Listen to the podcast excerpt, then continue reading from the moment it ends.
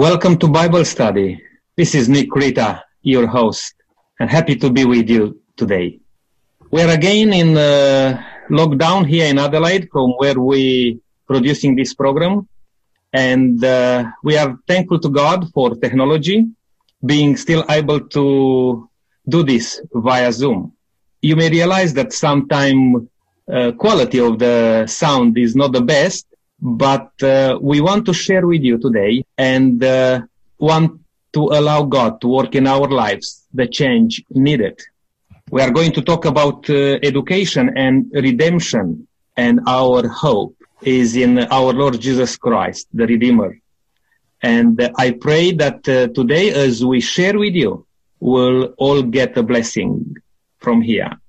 I'd like to welcome my panel today, and uh, I will say uh, hello, Marek. Good to have you with us. Lovely to be here and to join in the Bible study. Share a little bit of your condition and the situation we are in um, with the lockdown. Uh, how things are going in the hills because we are coming from different uh, parts of the um, city. Well, it hardly seems like lockdown. We have a large property, so we're out there working, whether it be on a tractor or working in the garden it's actually a delight to have a little bit of this time to us, but we are very, very mindful of the fact that there are some people very limited in their movement. We feel for them. Thank you, Marek. Will, welcome to the program. How uh, things are going uh, over there uh, on your side? It's uh, going well, thank you, Nick, and um, love to be with you as a panel and um, to be on air. We uh, have a small backyard, and of course, uh, things have to be done. Seeing you can't go out the front gate, we may as well get done what's in the back. Maybe this is a time when we can, um, yeah, put together a few things there. Uh, Len, it's good to have you with us also, coming from uh, Ingle Farm. Thank you, Nick, and hello, listeners. It's hot and windy here today, and because of the lockdown, I was unable to play, play golf this morning. So instead of getting up before 5.30, I got up nearer 6.30. Yeah, good to have you with us, Len. Ken, it's a pleasure to, to have you join us also. Thank you very much, Nick. It's great to be here. Up at Hewett, which is just the other side of Gawler, it's uh, very pleasant, I think, weather-wise, a little bit warm occasionally, and very fortunately retired, so we uh, sort of don't have too many headaches with the current situation, although as some of the panel were saying, we feel very much for all those that have got jobs or uh, had jobs perhaps and are really struggling today, and our heart goes out to each and every one of them. Hmm. All right, thank you. Lydia, also, it's good to have you with us uh, today, joining next to me here. I feel very privileged and thank you for being part of it. And in this area where we live is so quiet, very, very quiet. I believe all um, uh, South Australians are uh, very well behaving this time, trying to get it over this as soon as possible, and um, looking forward, uh, you know, to to see some improvements um, coming out.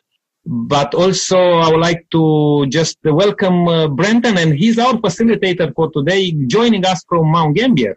Welcome to the program, Brenton. Thank you, Nick. Uh, yesterday was an interesting day. I was at Naracoorte uh, conducting a Bible study and doing prayer meeting when the news came through of the lockdown. So uh, I did 300 kilometres of driving yesterday in total, and it was good to be able to get my prayer meetings and uh, Bible studies out the way yesterday. Today, it's like the silence of the tomb down here.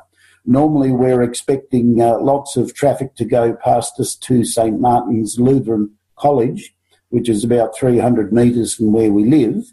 Um, instead of that, the roads are silent. So lockdown is certainly having a very good effect. But it was very encouraging to see my neighbour over the fence out at eight o'clock, lawnmower going flat out, mowing the lawns. Oh, beautiful. Thank you, uh, Brenton. And obviously, even though, as we mentioned, silence, it's one thing which we can say, the Bible is not going to be silent. And today we have a wonderful topic to talk about. And Brenton, yeah. it's over to you. Can you please take us through? Yeah, thank you.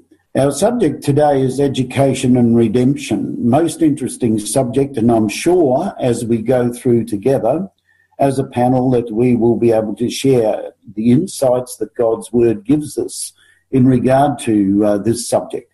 The, the, interesting perspective, I guess, is that the more you study this subject, the less you realise you actually know. But before we go any further, Len, I'm going to ask you if you would offer prayer for us. Thank you, Len. I appreciate it.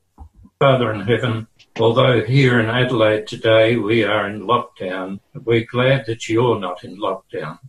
Mm. That your blessings still flow to us and we can live and move and have our being in you. We pray that as we present this Bible study today, that the Holy Spirit might inspire us to say the things that are good and right and proper. And we also pray that the Holy Spirit might impress all those who are listening to make a commitment to you. These things we ask in Jesus' name. Amen. Thank you, Len.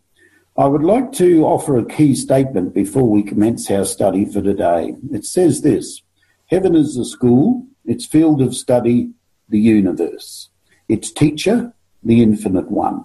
A branch of this school was established in Eden, and the plan of redemption accomplished, education will again be taken up in the Eden school. That comes from a book entitled Education, page 301. I wonder whether any of the panel have a comment on this. Have we ever thought of um, heaven being a school? And the very first school that was established was here in Eden. And despite the entrance of sin, that school is going to be resumed again when uh, the plan of salvation is uh, complete. Any comments on that from anybody? I have read a statement which says Throughout the ceaseless ages of eternity, we will still be studying and learning about the plan of salvation, which of course means redemption. In light of that, yes, I can understand that education in redemption will be a continuing, deeper experience. That's interesting, isn't it, Len? Because you have um, academic uh, qualifications Marek has ap- academic qualifications, and a number of others of us do as well. But the suggestion here is that, as you said, we're going to be learning throughout eternity. Yes. Uh, it blows the mind to think about that. Anybody yeah. else have a comment on that? Marek, do you have a thought on it? Well, life is a school. It, uh, it's a long, enduring school process that we go through. And uh, from the moment we are born to the moment that we die, we continue to learn. And I think in God's plan of creation and, and redemption, it's the same situation. We started off learning at the feet of Jesus when Adam was created. Where did his knowledge come from? It was purely through, through communion with Christ. And I think that process of learning will continue as we uh, one day meet him in heaven. We will continue to inquire and continue to learn for eternity. Thank you. Uh, Ken, you had a thought for us as well. Oh, I just think it's absolutely amazing what is in front of all those who are saved and the wonderful future that lies ahead. Because we have a, a very small idea, a very small glimpse of the universe. Here we are going to be with the creator of the universe, and we're going to learn things that our mind can't even comprehend at the moment. And I think perhaps at the minute we may be in grade one here on the earth. When we come to be together with Jesus, we'll, we'll start to move to grade two. Thank you, Ken. That's putting it in very colourful language. Nick, you had a, sh- a, thought to share with us as well.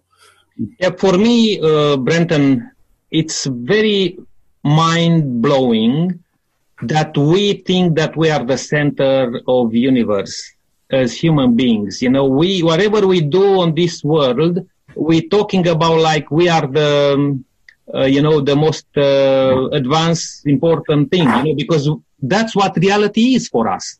It's what surrounds us, and we are thinking that uh, that's all what it is.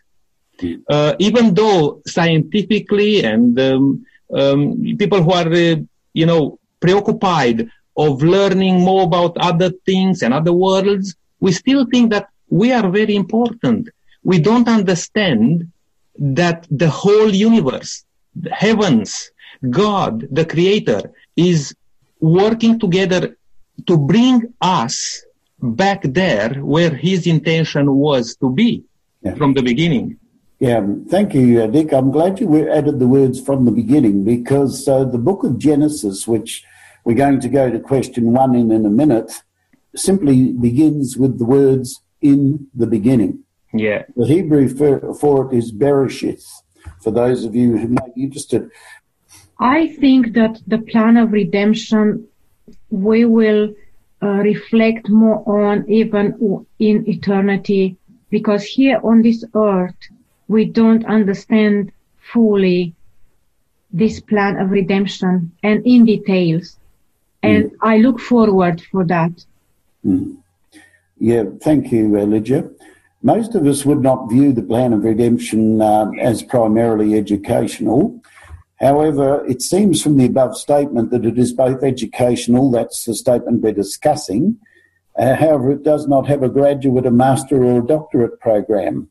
I guess uh, in eternity we'll find out about more of that. The study of the science of salvation will occupy eternity. Len, you touched on that. What a privilege to develop our minds as God reveals not just the mysteries of creation, but also redemption throughout eternity. We're going to now look at both the Old and the New Testament folk as we seek to understand more education and redemption.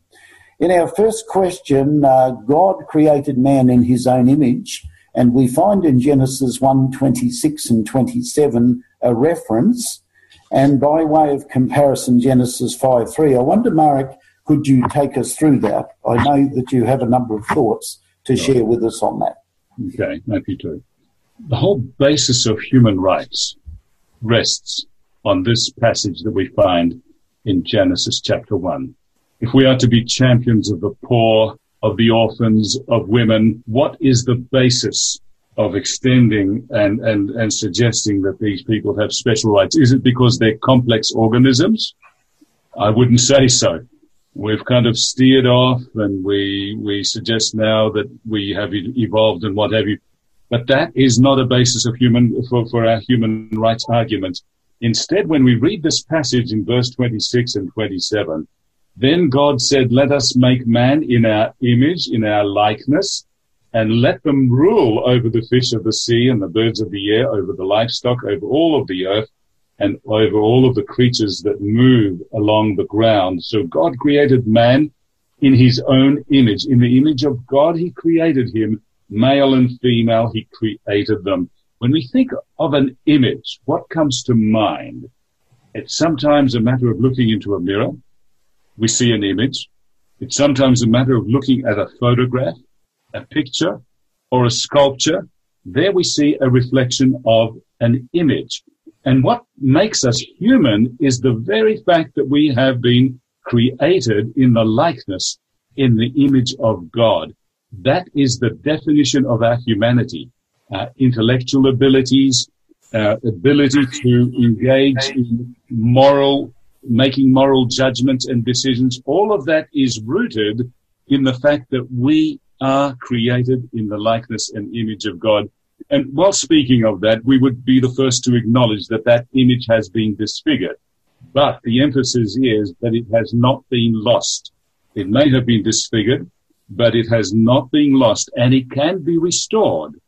And so even though we may not be fully like God as we were or as Adam was in the Garden of Eden, today our moral purity has been lost.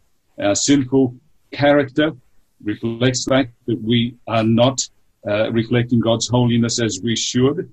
In our intellect, we have been corrupted by falsehood and misunderstanding. Our speech no longer glorifies God. But the beauty of all of this is that that image can be restored. It can't be restored by human beings themselves. It can only be restored by the Maker in whose image we are created. So I, I just find this passage incredibly inspiring. Our sense of self-worth is defined right here in these two texts.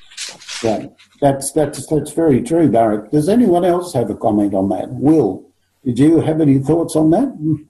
I'm thinking of a, a text in uh, 1 John 3 where it says, um, um, uh, see what great love the Father has lavished on us that we should be called children of God. Now, what does that mean? That is what we are, he says. The reason the world does not know us is that it did not know him. Uh, he goes on to say, we know that when Christ appears, we shall be like him, for we shall see him as he is. Now, Marek has said that the image has been somewhat uh, tarnished. Tarnished. We shall we shall see Christ as he is, and our growth, our our aspiration is to become more and more like God in every way. Thank you, uh, Will. Anybody else have any thoughts on that? Well, one, one of the beautiful things here is that when God placed man in, in charge and asked him to look after the created creatures, the fish of the sea, the birds, there we see they, that he gave him the, the ability to govern. God, being a relational God, not only wants us to be in a special relationship with him, but also to be able to manage and look very carefully after the very things that he has created. Mm-hmm. And we know he created them because God loves us. He wanted to provide us with the joy and happiness of being able to enjoy his creation. But, you know, when that image was disfigured, so many things have been impacted.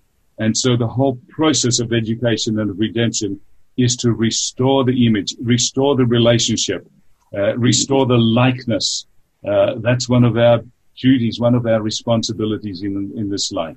Uh, thank you, Marek. I think that's a good thought. Here's another thought for us to think about. We won't spend any time maybe on it uh, in our study today.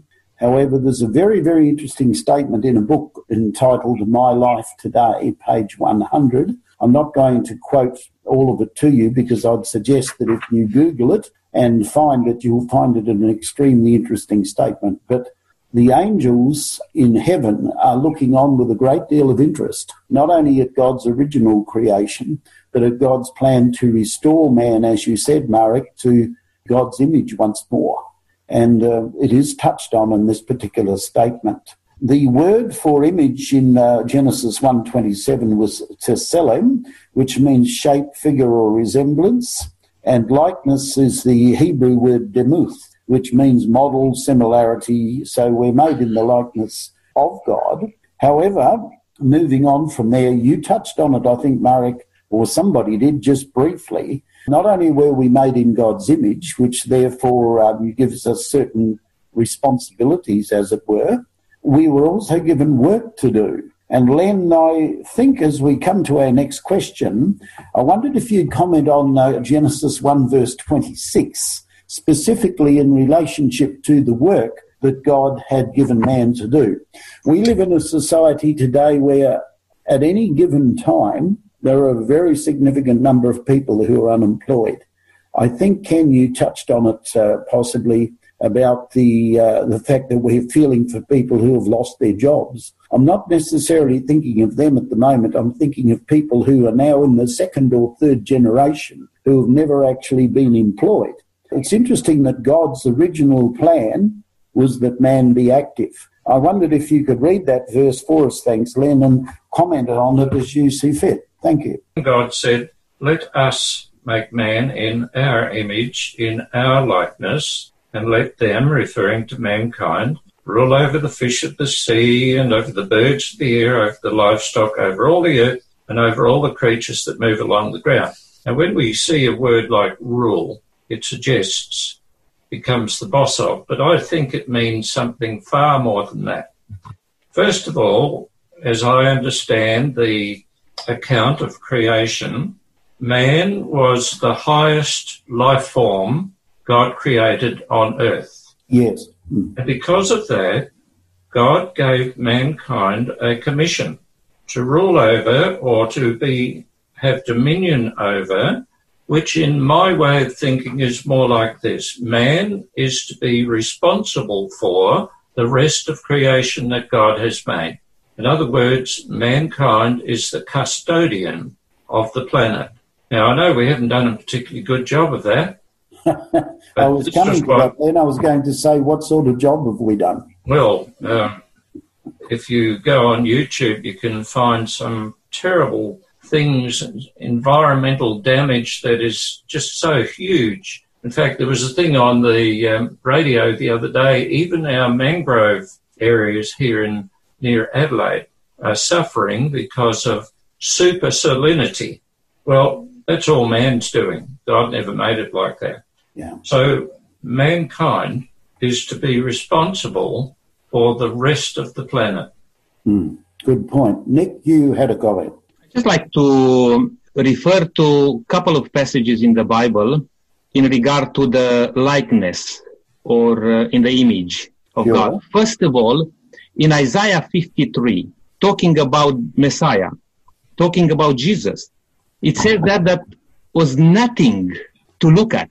I'm just paraphrasing here. Uh, In other words, nothing special, Nick. special to attract Yeah. special to attract because we have that tendency of thinking of the likeness of God, that we are look like God. Now, Jesus came on this earth and Philip asked him, show us the Father. And uh, Jesus responded, you see me, you look at me and you see the Father. Now, do you think that Jesus was referring to his person? Of course not. He was referring because he came here and his teachings were so important that even the teachers of the law, the most intellectual people of the day, they look at him and say, where is he coming from? You know, with that sort of teaching. Jesus was coming to restore the image of God to humanity because he was the one who came totally in a different manner than we humans are acting. We humans are uh, treating each other. And that's the image of God. God wants to have that relationship was nothing like how we look, but morality and the way we act. And we lost all of that. We lost all of that through sin. And that's what I believe in the likeness and the image of God. We are going to probably look a little bit more deeper into this today to see the importance of the teachings of the Bible.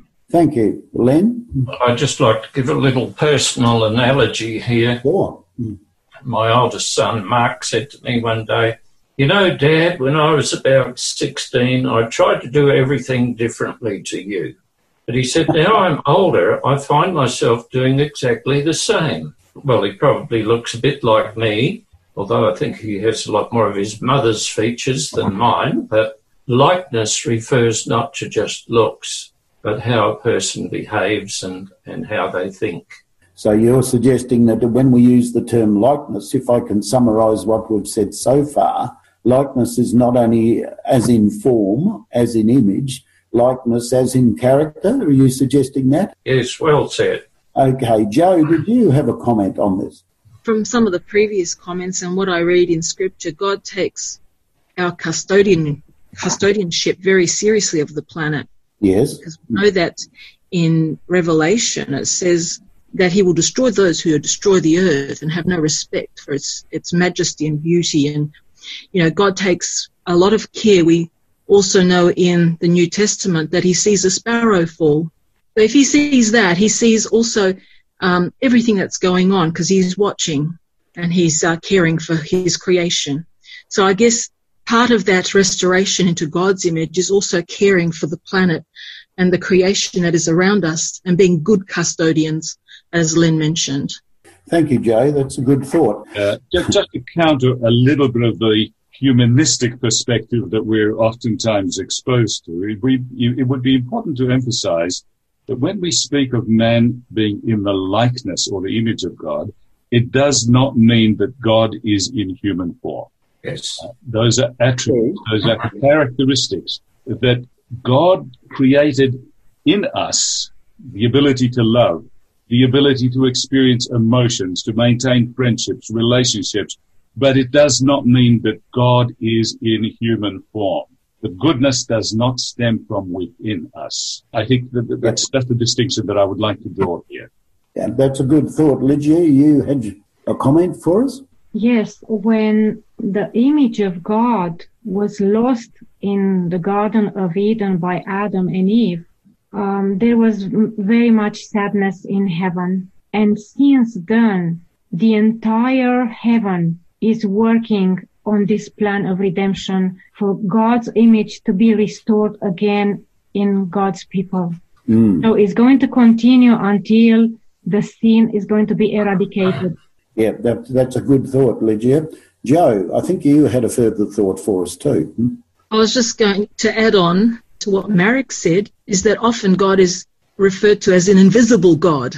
We were talking about images, and uh, I'm just referring to where Marek was saying that it doesn't mean that we have to look physically like God because often he's referred to as invisible God, whereas we are flesh. Yeah, that's true. He's a spiritual. Um, something further to consider, though, 1 Corinthians 15. When we are changed, we are made like unto his glorious body.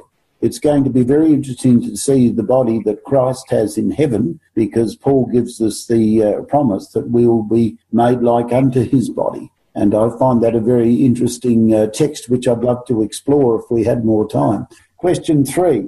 I've written simply in my notes this Eden's school closed when Adam and Eve sinned, but our education continued under another instructor, Satan. What did we learn from knowing good and evil?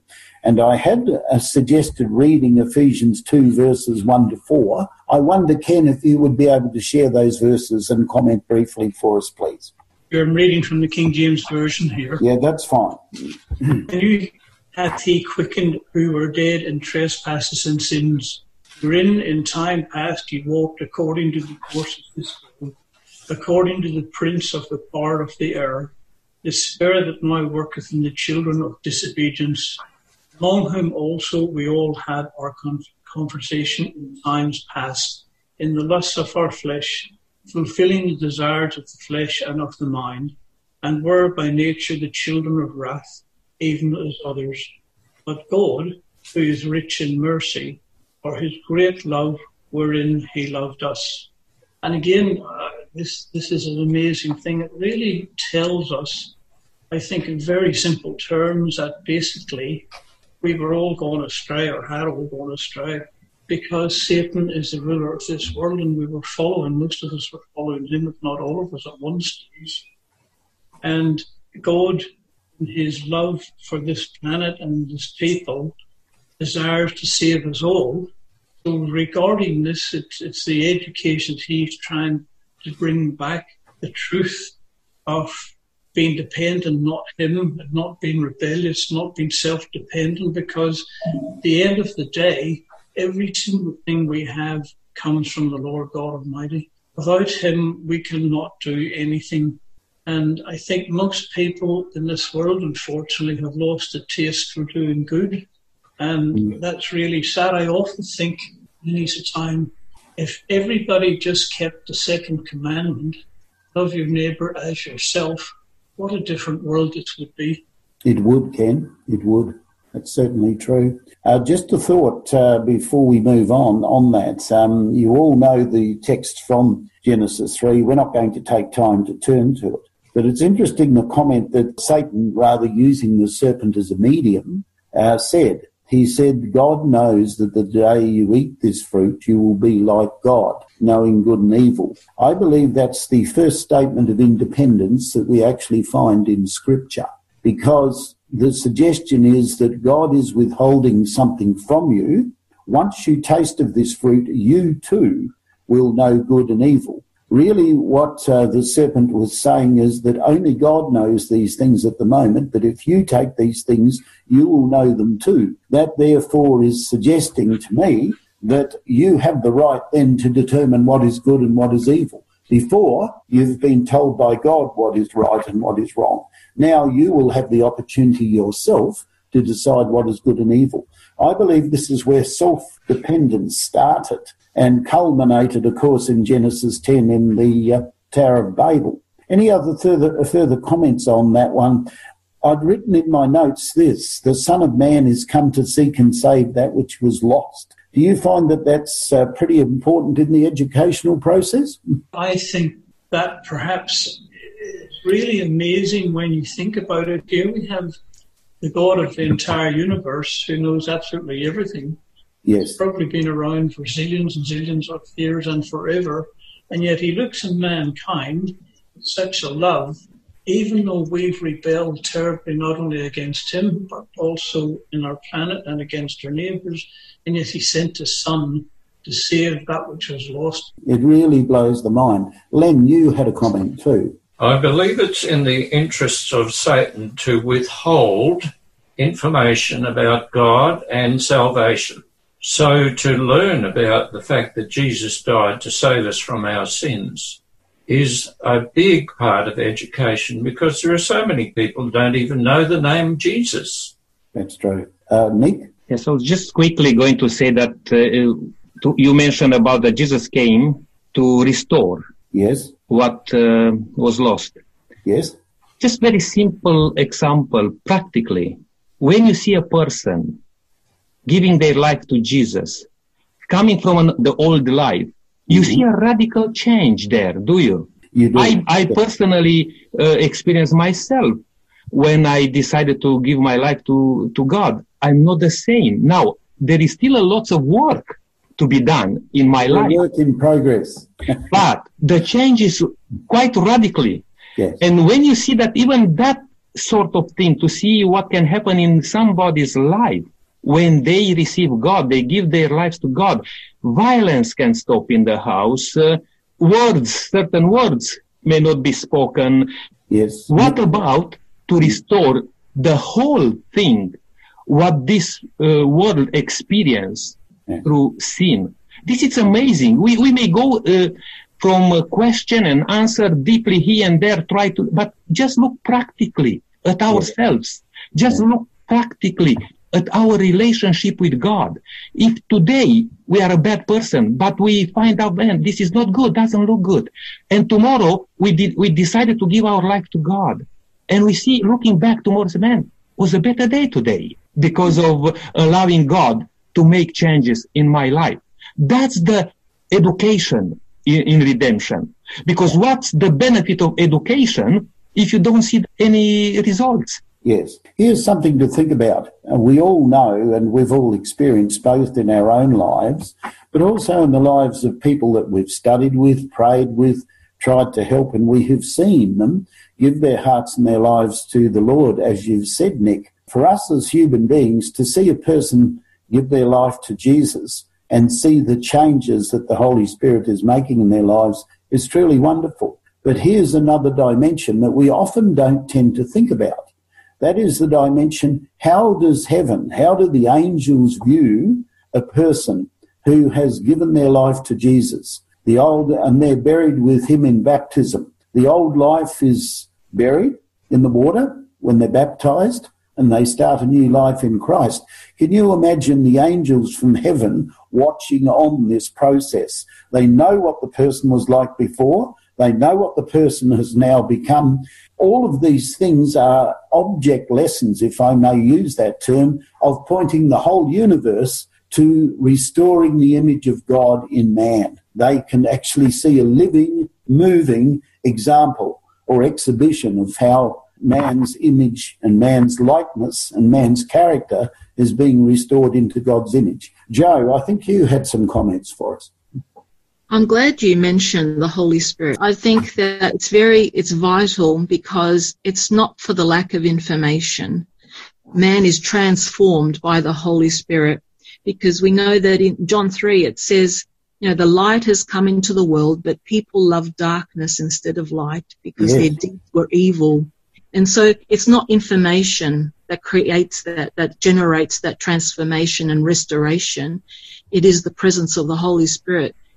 And because even when you give people, some people, and hopefully it's not me, all the information, they don't turn away and prefer their evil deeds, or I prefer to do, to keep on doing what I'm doing, rather than embrace the direction of the Holy Spirit. So I think, yes, I think that's pivotal.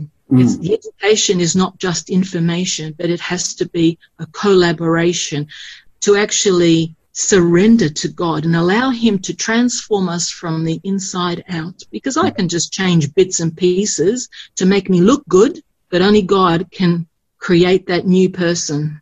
That's a very good thought, Joe. Marek, I think you had a further comment And, for us. and information gathering and learning and education needs to be purpose driven. We ought Yes. to attain the highest potential that we possibly can. But what is the purpose in doing so?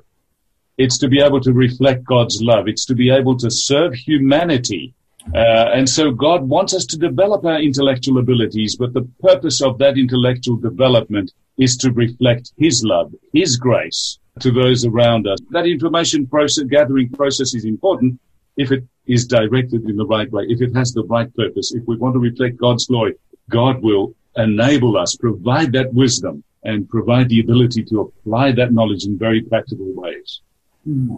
That's a, that's a very interesting comment. Thank you, folk, for all your comments. So, in helping others to know Jesus, because we know him ourselves, and because to a degree we reflect his image, we are then passing that on to those who don't reflect his image. Is that a fair comment? We have a part in the plan of salvation. Our part is to, I believe, is to reflect God's character to others. Very true. All right, question four. Will, I think we're over to you.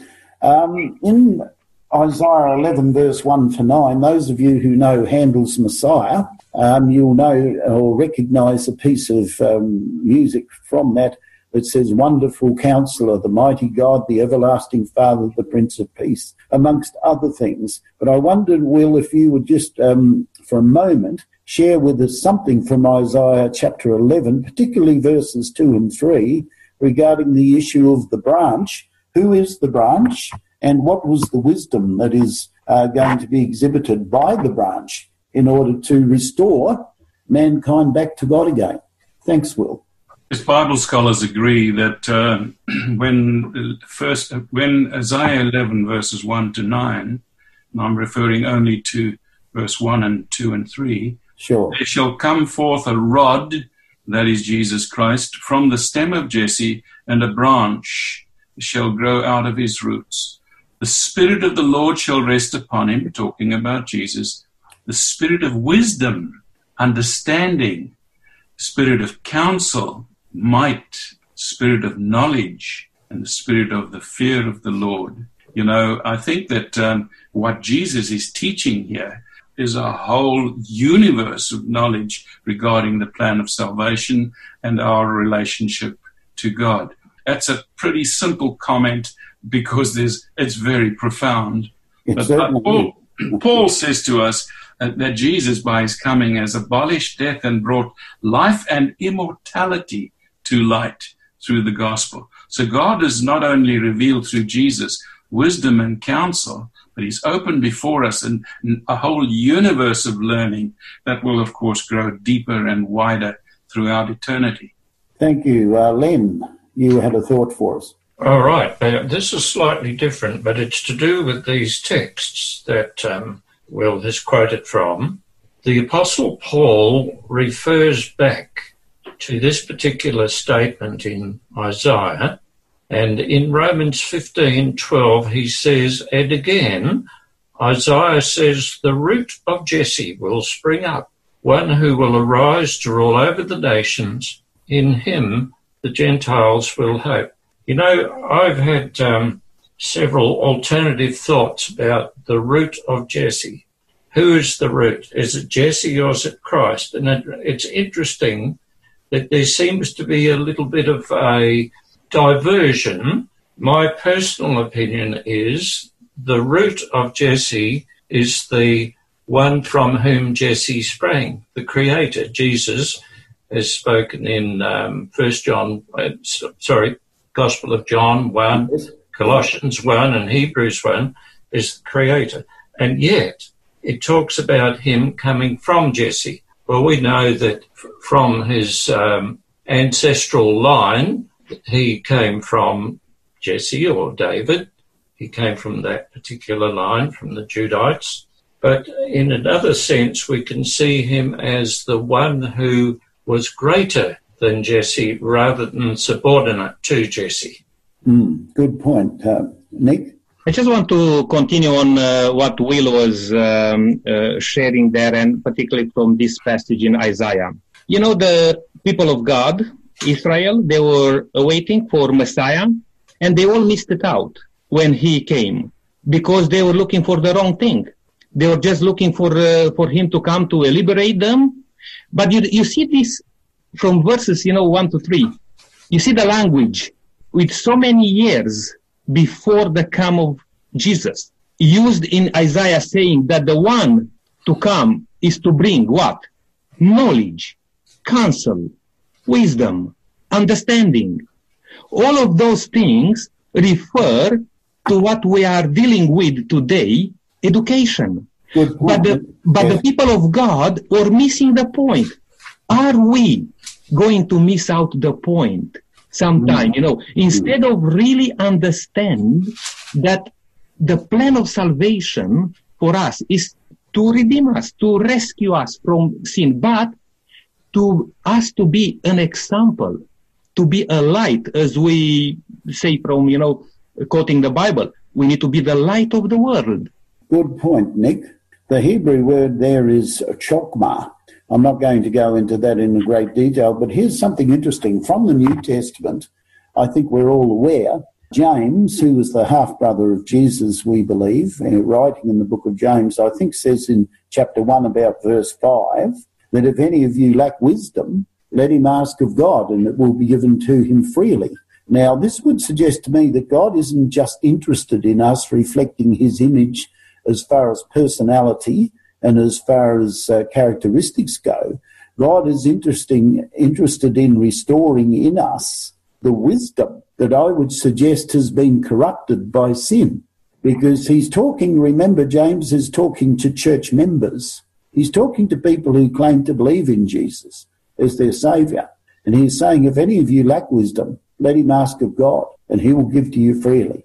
Lydia, in question five, um, there was a text that I would like you to either read or comment on, depending on what you're comfortable with.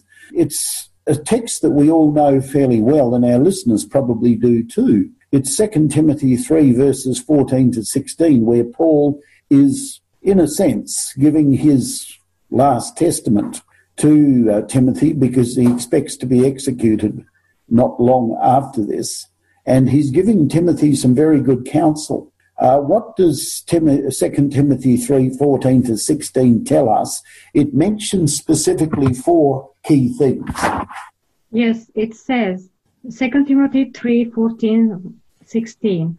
But you must continue in the things which you have learned and be being assured of, knowing from whom you have learned them, and that from childhood you have known the holy scriptures which are able to make you wise for salvation through faith which is in Christ Jesus. All scripture is given by inspiration of God and is profitable for doctrine, for reproof, for correction, for instruction in righteousness. So we observe here that, as you said uh, before, that Paul is encouraging Timothy and um, he says that uh, he's addressing to, to Timothy that, in verse 10 that, but you have carefully followed my doctrine, manner of life, purpose, faith, long suffering, love, perseverance.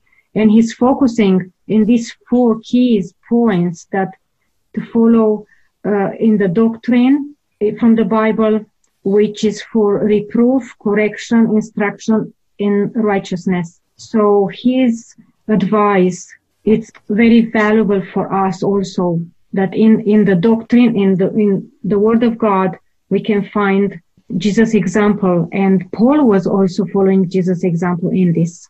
Just quickly, Brenton, before you move on, um, interesting, interesting for the listener. John 3.16, one of the most known passage in the Bible. We, call the golden verse of the Bible.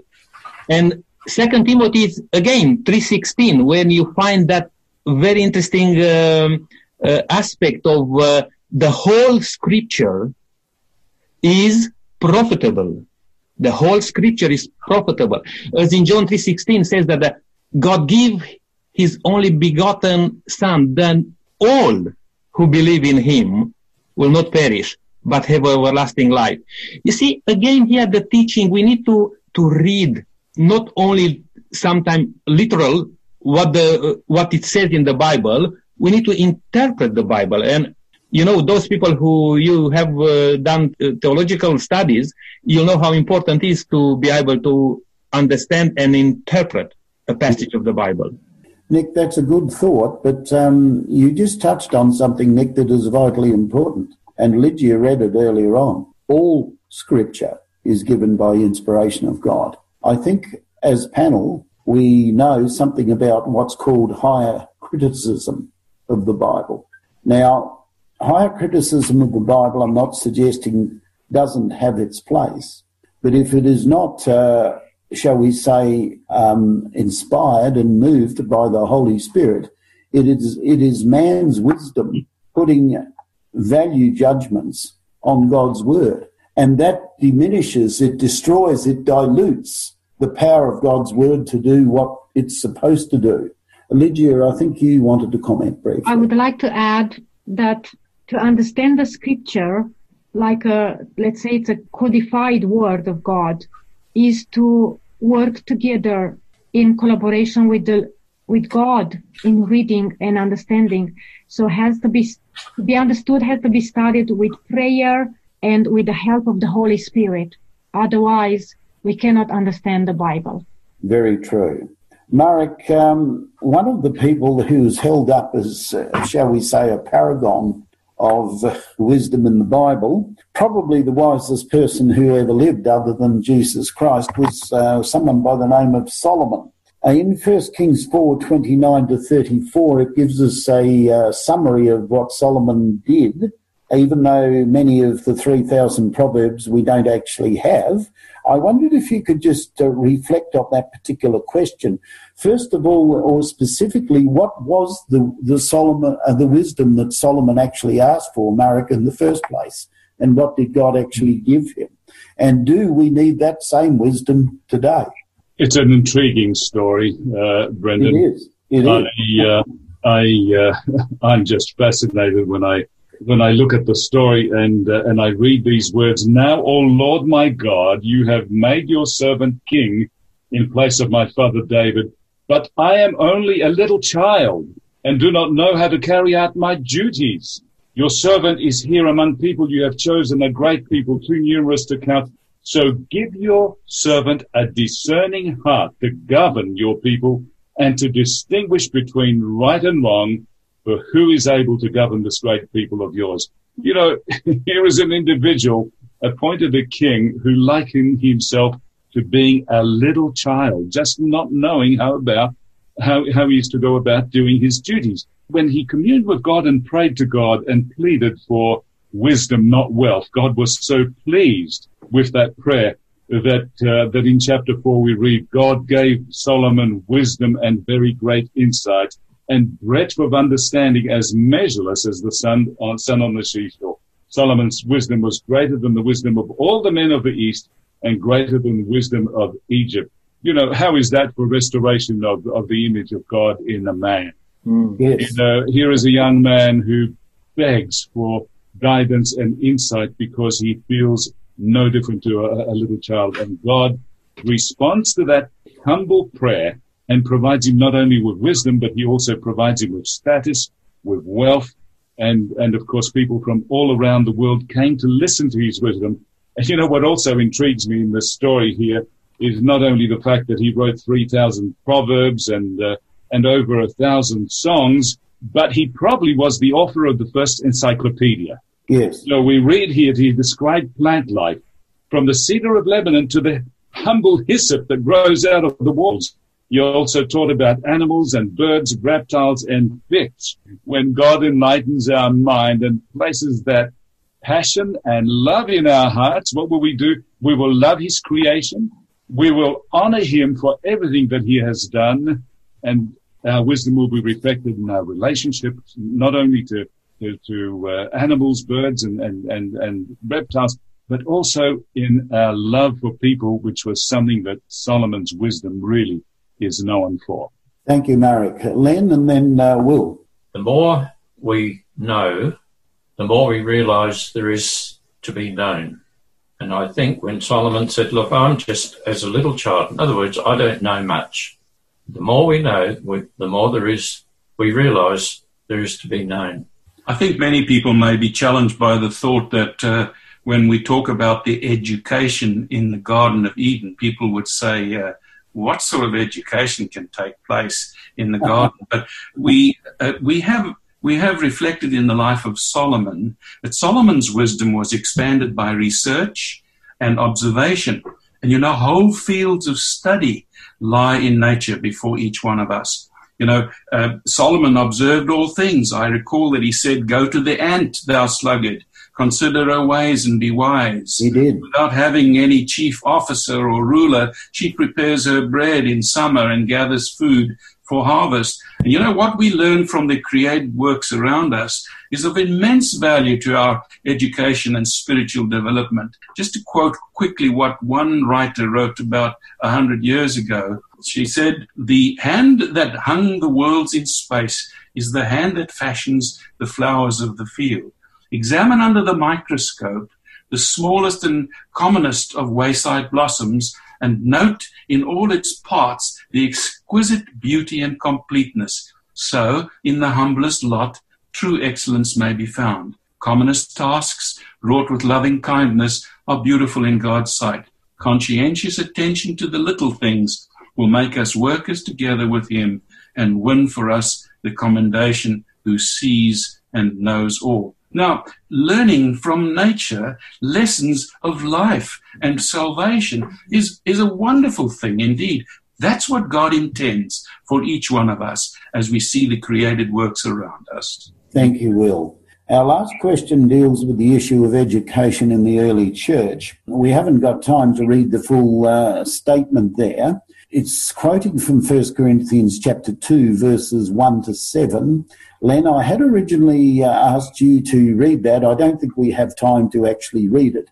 But if anyone, uh, any panel member would like to comment on uh, the approach, particularly found in verses 1, 2, and 3 of 1 Corinthians 2, of Paul when he came to present the gospel to the people of Corinth. Here we have the Apostle Paul, a very well educated Pharisee, and he's saying to the Corinthian the people who lived in Corinth under his care in um, 1 Corinthians 2 2. For I resolved to know nothing while I was with you except Jesus Christ and Him crucified. And I think his statement brings us back to the education that is important. It's all okay to know all these different things, but in the long run, it's worthless. He goes on to say in verse um, I think it's verse 4, he talks about um, not wanting to know the wisdom of this age or of the rulers of this age. And then he adds this comment, who are coming to nothing. Yes, I noted that too, Len. Uh, uh, yeah. Did you have yes. something further to add there? The sharp point of his comment is this worthwhile education is education in how humankind can be redeemed from the sinful state. Amen. Okay. Joe, did you have any thoughts to add to that? I remember reading this text, those texts earlier, and it just shows that Paul, he had tried reasoning with the philosophers, you know, with their own language, and then that didn't work very well.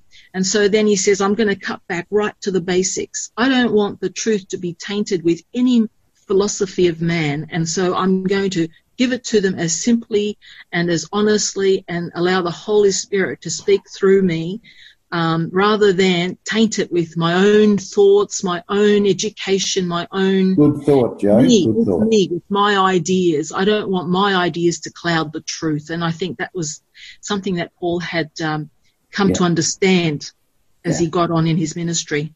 At the same time, he was a powerful philosopher. He, he, he was, could take on any of the Greeks Absolutely. Right their own very, very territory. And I love the little quotes of C.S. Lewis, who says good philosophy must exist, if for no other reason, because bad philosophy needs to be answered. I agree with that. My final, thank you, everyone. I had some final comments. It relates to the situation as not as we see it now, but as in the future. It says this, talking about heaven. Their immortal minds will contemplate with never failing delight the wonders of creative power, the mystery of redeeming love. Every faculty will be developed, every capacity increased. The acquirement of knowledge will not weary the mind, Amen to that, guys, or exhaust the energies. As knowledge is progressive, so will love, reverence, and happiness increase. The more men learn of God, the greater will be their admiration of his character. Isn't that a wonderful statement? Mm. I would like to leave that statement with us as a panel and with our listeners. Lygia, can you close with prayer for us, please? Yes. Glorious Father in heaven, thank you so much for you having on place the plan of redemption for us to restore your heavenly image in us again. Whatever was lost by Eve and Adam in the Garden of Eden. Thank you, Father. We love this to happen to us, to be restored again mentally, um, spiritually, uh, emotionally, and physically for God's character, God's holy character, and um, His mental image, God's law and wisdom to be in our minds, on our foreheads, and written in our hearts. Father, please help us to collaborate with you in this process of transformation, starting from here, from now, on this earth, through the education that you can place it in us, and also, especially through the Holy Spirit, to be able to reflect around us to others your holy character, your love, the Holy Spirit's uh, virtues. Father, our hearts are open for this transformation work in us. We want us to be like you, to honor you, to glo- glorify you and praise your holy name here on earth and on eternity. Father, we trust in you that you'll um, accomplish your plan that you're having in place for us. We praise your holy name and we thank you so much in Jesus' precious name. Amen. Amen. Amen. Thank you very much, everyone, for your participation uh, today and uh, for your input for this uh, Bible study. We are uh, talking about um, things in the previous uh, studies about uh, the way God approach or this plan of salvation for us all. We talked about the law as a teacher. We talk about the word biblical view. We talk about the master teacher, Jesus Christ himself, and worship in education and education and redemption. But we are moving to a, another chapter next week. And please join us back when we'll start to learn to see our role as a church in accomplishing and have a part in this plan of salvation. I'll invite you all to join us again. And until then, particularly here in South Australia, stay safe and trust in God, continuing to walk in the footsteps of Jesus. May God bless you.